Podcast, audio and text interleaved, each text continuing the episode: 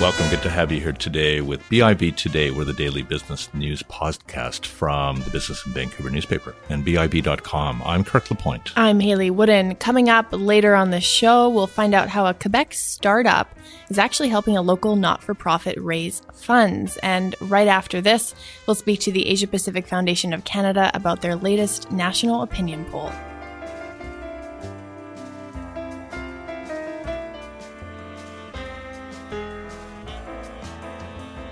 Canadians are warming up to Asia, and 59% believe trade with the region will outweigh trade with the United States in the future. These are some of the findings from the Asia Pacific Foundation of Canada's National Opinion Poll, which has been capturing Canadians' views toward Asia since 2004. Joining me today with some more insight into the findings is Eva Busza, Vice President of Research and Programs at the Foundation, and Yushu Zhu, Program Manager for Surveys and polling. Thank you both for joining me. Thanks for having us. There's so much in this document. So, Ev, I want to start with you. What mm-hmm. really stands out to you as being some of the most significant findings? Well, for me, I think there are two big findings, and particularly in this week where we've been seeing all sorts of movement in terms of protectionism and anti trade coming from our neighbors in the South. Uh, one of the things that we're seeing is that Canadians are actually interested in, in engaging and enthusiastic about engaging with Asia, um, and that they're embracing uh, immigration. Um, they see value um, and uh, in tourism from Asia. Um, so they're taking a very different stance than perhaps what we're seeing in parts of Europe and in the U.S. Um, I think the second thing that I find really interesting is that if you look at the results, um, we there is sort of a need to reconcile um, support for Canadian values, which comes out very strongly in the report, um, versus engaging in, in trade um, or investment with Asian countries. So, what do I mean by that? Well, for example, um, we know we want to um, engage um, and negotiate FTAs with Asian countries, but we want to see the comprehensive and progressive elements in those FTAs. And the question becomes what will happen if those countries don't want to accept those measures? And how are Canadians going to feel about those FTA, th- those trade agreements? Similarly, you know, we're really positive about immigration from Asia into Canada, but we're concerned that um, a, a, significant proportion of Canadians are concerned that immigrants are not accepting Canadian values. Mm. So I see those two elements as really standing out in this year's poll. Yushu, what stands out to you? Well, there are two um, points. Um, first is the 80, um, the kind of the cut, um, striking number of people who perceive a worsening relationship with the U.S. versus the number that perceive um, improved or worsened and worsened relationship with Asian economies. Mm. So 80% of Canadians say Canada-U.S. relationship is worsening, becoming worse. But the majority would say an improved or stable relationship with most Asian economies, mm. including mm. China and India. That's first. And the second is the very interesting contrast between attitudes toward perceived economic importance of Asian economies versus um, warmth of feeling to those um, Asian economies. So we see that China, India, also U.S. too, that these are the three countries that people feel um, feel the most negative about.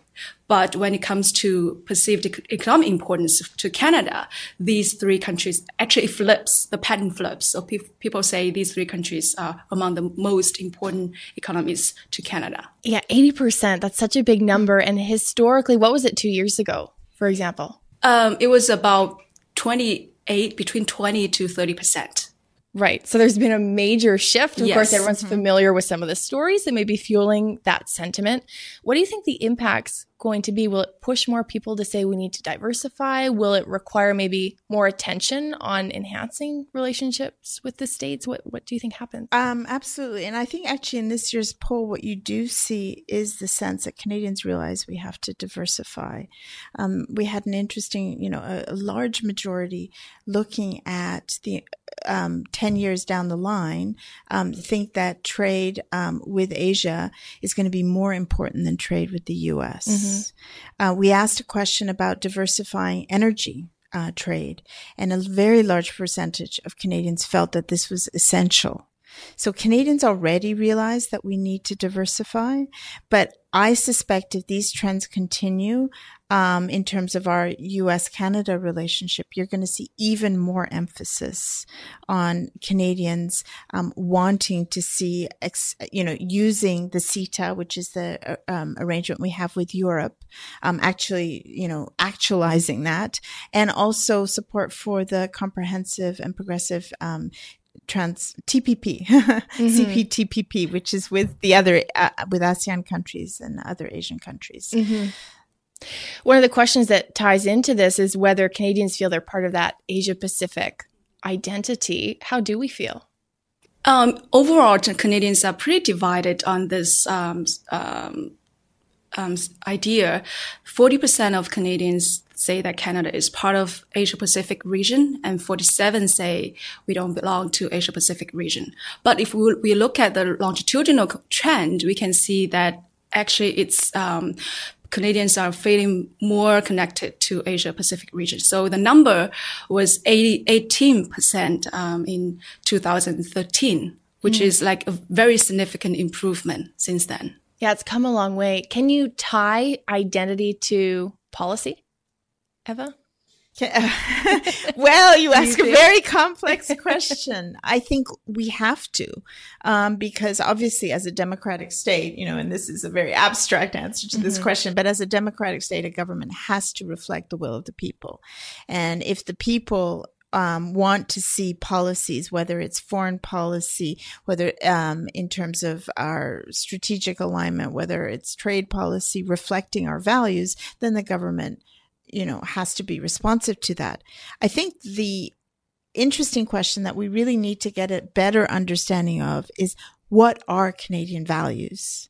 Um, in our poll, what comes out is at a pretty general level, which is we know that Canadians, for example, want to see Canada as a lead um, when it comes to the environment in the international arena. We want to be a lead on uh, human and uh, rights and democracy. Um, so that's part of our value system. Um, but beyond that, I think we need to have a much better exploration of what it is that are Canadian values and what do we do when we come in when some of those may be um, in conflict with some of our other goals of um, economic prosperity or engagement. Mm-hmm.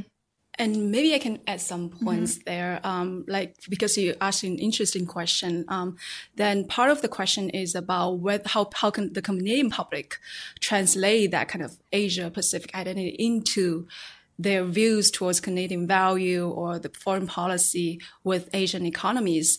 And one observation that I made through this poll is that British Columbia actually has the strongest um, Asia Pacific identity. Um, 53% say Canada is part of Asia Pacific region versus the national level at 43%. Mm. So it's pretty strong. Actually, it's strongest among basically the Canadian regions or provinces. But when you come to a lot of um, um, questions regarding Canadian values or protecting or promoting Canadian values at home and abroad, as Eva just discussed, actually British Columbia is pretty conservative compared with other provinces. They are most concerned about, you know, the possible foreign threats to Canadian values.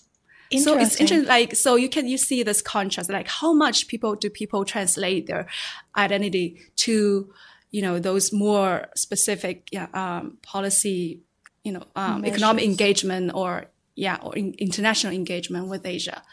Yes. That's very interesting. And of course, if we were to drill down further and start to break apart Asia, mm-hmm. you have the giants of China and India mm-hmm. and many, many other countries. What are some of the insights you're able to glean in terms of how we feel about these different countries we could be doing trade with? Well, I think one of the things that um, we've seen over the past couple of years is Canadians are much more sophisticated now about breaking down Asia. They don't see Asia as a monolith. Mm. And so what you see reflected in the poll, for example, is that warmth towards Japan and Korea or assessments of Japan and Korea's importance to us have really increased.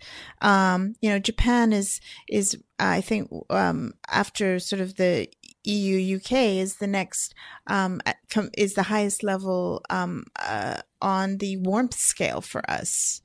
Um, so we also an interesting for example we were talking about the comprehensive and progressive elements of a, a trade agreement.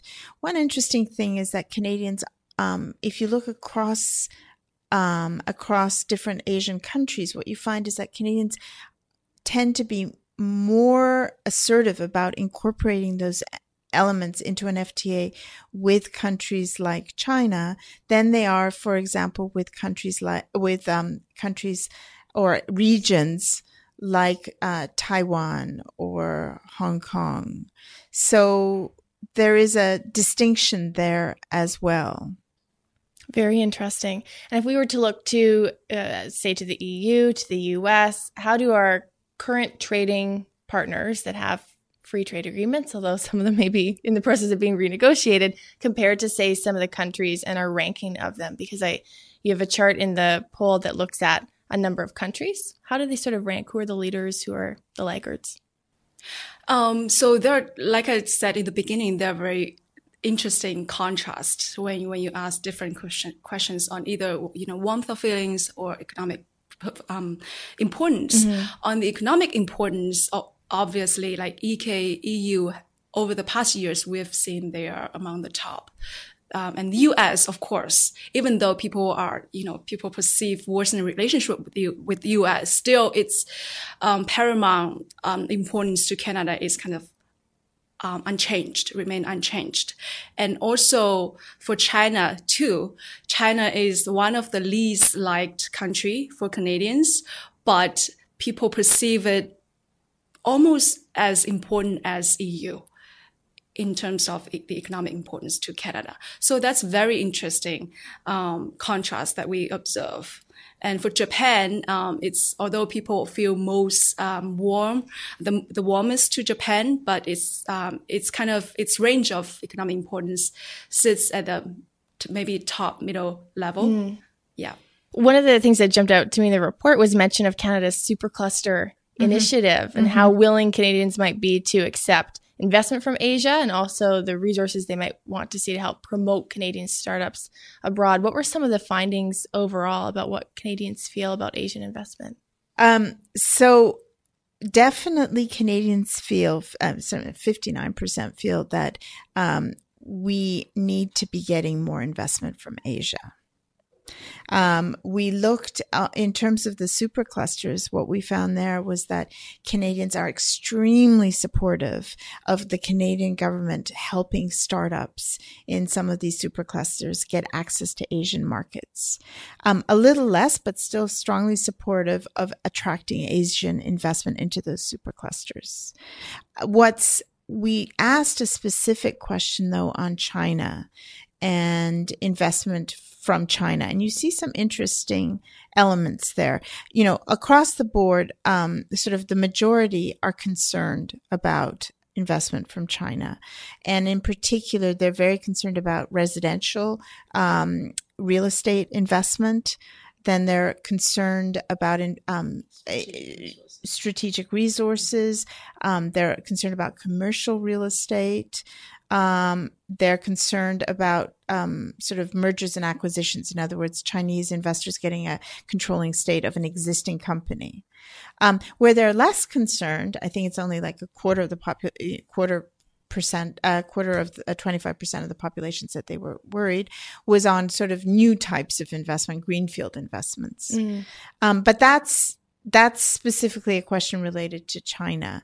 Um, so I think there is a distinction there between attitudes towards Chinese investment versus attitudes from other parts of Asia um, of their investment into Canada. Mm-hmm. I would like to add um, that actually we observe dis- the distinction between Canada going out to Asian markets versus having Asian investment to Canada. So we see significantly stronger support for Canadian ex promoting Canadian export or investment in Asian markets, but less support, although still strong, but less support for having more Asian investment in Canada. So you see that kind of um, also interesting comparison too.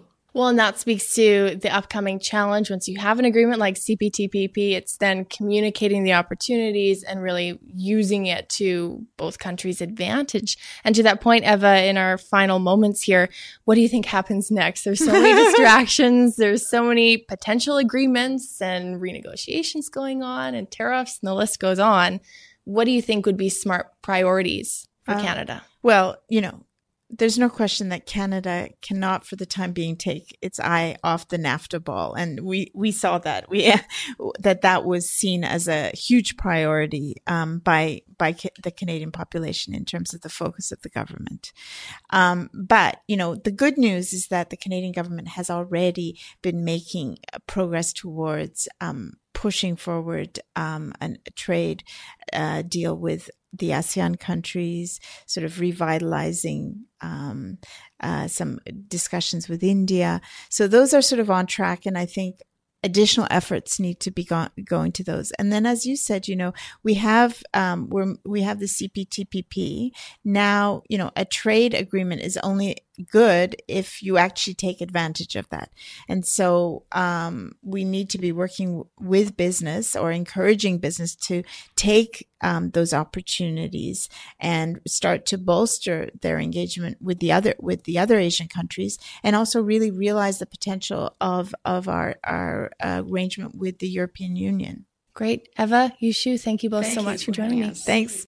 That's Eva Busza, Vice President of Research and Programs at the Asia Pacific Foundation of Canada, and Yushu Zhu, Program Manager for Surveys and Polling. Stay with us. Coming up after this, me and Kirk LaPointe will find out how a Quebec startup company is helping a local not for profit raise funds.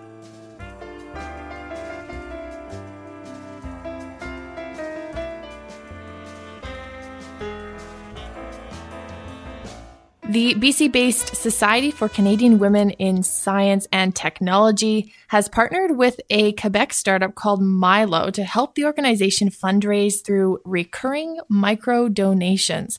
Joining us to talk more about this new partnership is Danielle Livengood, Vice President at the Society for Canadian Women in Science in, and Technology. She joins us in studio. Thanks for coming on. Thanks for having me. And joining us on the line from Montreal is Phil Berard, CEO and founder of Mylo Financial Technologies. Thanks for joining us, Phil.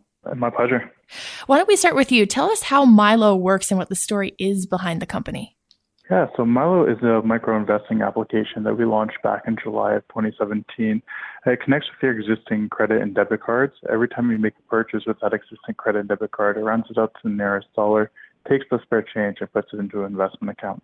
So we're helping millions of Canadians start uh, saving and investing with just every purchase they make.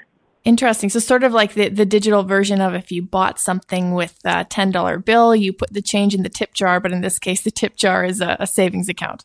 Absolutely. So people are saving for small goals like a new iPhone or going on vacation to larger goals like buying a house or even saving for retirement. Okay. And Danielle, how did you first connect with Mylo?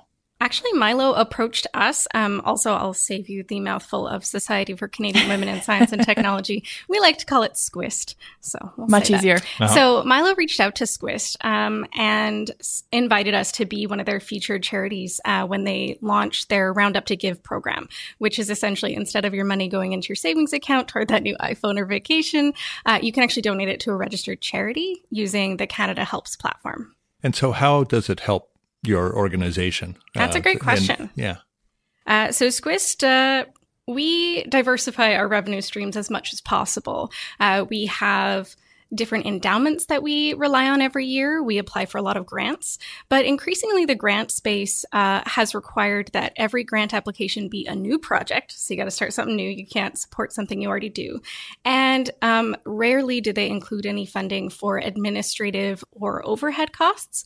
So uh, being able to find uh, additional ways to get donations and money that is, let's say, uh, free of strings, so to speak, um, really helps us keep our our key programs continuing instead of continu- continuing to develop new things that can't be supported financially. Does essentially a, a, almost a crowdsourced form of funding uh, augment that independence that you want? It's it's an interesting thing to see because we've never done like a proper crowdfunding campaign. Uh, SCWIST has been around since 1981, and so we've done a lot of different ways of of collecting money. And this year we've started a few new ones. And these small donation things really add up when you have a bunch of supporters, a bunch of members who are all participating, whether it's donating airline miles or using a Thrifty Smiles card or using the Mylo app. Um, it it all adds up. You might think those little tiny amounts of change don't matter, but they really do. So, Phil, do do donors then get something like a tax receipt or a tax benefit for what it is they're doing for this? Absolutely. So donor would get uh, alongside their investment uh, receipts for tax purposes at the end of the year, they get all their charitable receipts directly within the Mylo application. So um, they can go through and make uh, these small recurring uh, donations on a, a, more frequent basis, and then go through and, and have um, just a single tax receipt available to them when uh, when they're looking to file their taxes at the end of the year. And how did you choose which organizations to partnership for the launch of this? Absolutely. So we actually launched this across the country, and um, when we were looking for maybe local partners, uh, we really went back to our, our, user base, and all of our user base are, are, millennials, and we wanted to stand behind the causes that they care about. Uh, with the conversations around equality and promoting women in STEM careers, we, how could we not get involved with SCWIST? Uh, so they were a great local partner for us in Vancouver, and, and launching Mylo uh, Roundup to Give in uh, in BC. And you know, on the basis of what you might be able to uh, to acquire in the way of donations and all of this, does it at all um, influence where your programming might go? Luckily, no. I think that's a good thing, though. Um, since SCWIST has been around for what are we at, thirty-seven years now, um, we've uh, we adjust our programs on an ongoing basis based on what the community's uh, experiencing because the problems that women getting into STEM fields experienced in the 80s are not the same problems of today. And so we're constantly changing and shifting directions. But luckily, donations like this from uh, private donors allow us to choose those directions without having those external stakeholders demanding what we choose to do. And I imagine too, this is a way to, to in a, in a relatively cost efficient way acquire donations as opposed to say the cost that would go into hosting events and raising awareness. Absolutely. We're actually a volunteer run organization. We have a working board of 10 women from across different sectors. We have a couple paid contractors, but we have no one going out there fundraising or schmoozing. I mean, we all do this off the end of our desks. Yep. So, yeah, having this somewhat passive income uh, to the organization. And I think it's really important that the people who are donating get those tax receipts because that's a real motivator for people. So, overall, this program really fits with what we need. And Phil, in terms of what um, Mylo has been doing uh, involving all of this, uh, how does how does the society's uh, efforts uh, play into the broader range of services that you want to uh, to help effect? So we want to help people achieve all aspects of their, their financial life directly within one application. I think this is one great way to support the causes that they care about. Um, above and beyond that, uh, we're working directly with the society to be able to offer $5 of free donations for any one of their users who decides to give through this platform for the very first time. So what we do is we match uh, these donations uh, directly through that platform as well. So it, it, it's a great way for us to encourage our users to get involved and contribute to the causes they care about and for uh, working with great charities to, to fundraise even more. Because the of the ease of it, uh, because of you're using an app, uh, so you're not filling out paperwork in the same way that a lot of other people would in order to get uh, a contribution uh, effected. Does that lead uh, to a behavior uh, with with individuals that they then begin to be more conscious time and again when they have say spare money they have they they want to look at you know 30 or 50 or 100 dollars to donate that that the app makes it just a lot simpler for us? So overall donations have been going down over the past few years, but online giving has going up. So we've seen a shift in the way that people want to start giving. Mm-hmm. I think this just makes it more accessible, right? They're giving more frequent, smaller donations the way that we used to have pocket change to give to the local charities that we wanted to support. As we move to a cashless society, um, I believe that this is a way for them to continue those same kind of behaviors and, and ways of donating that they did before. It's simple, it's easy to do. You can do it directly in minutes, directly on the mobile application, and, and have access to uh, great organizations like SCWIST and 86,000 other uh, Canadian charities as well.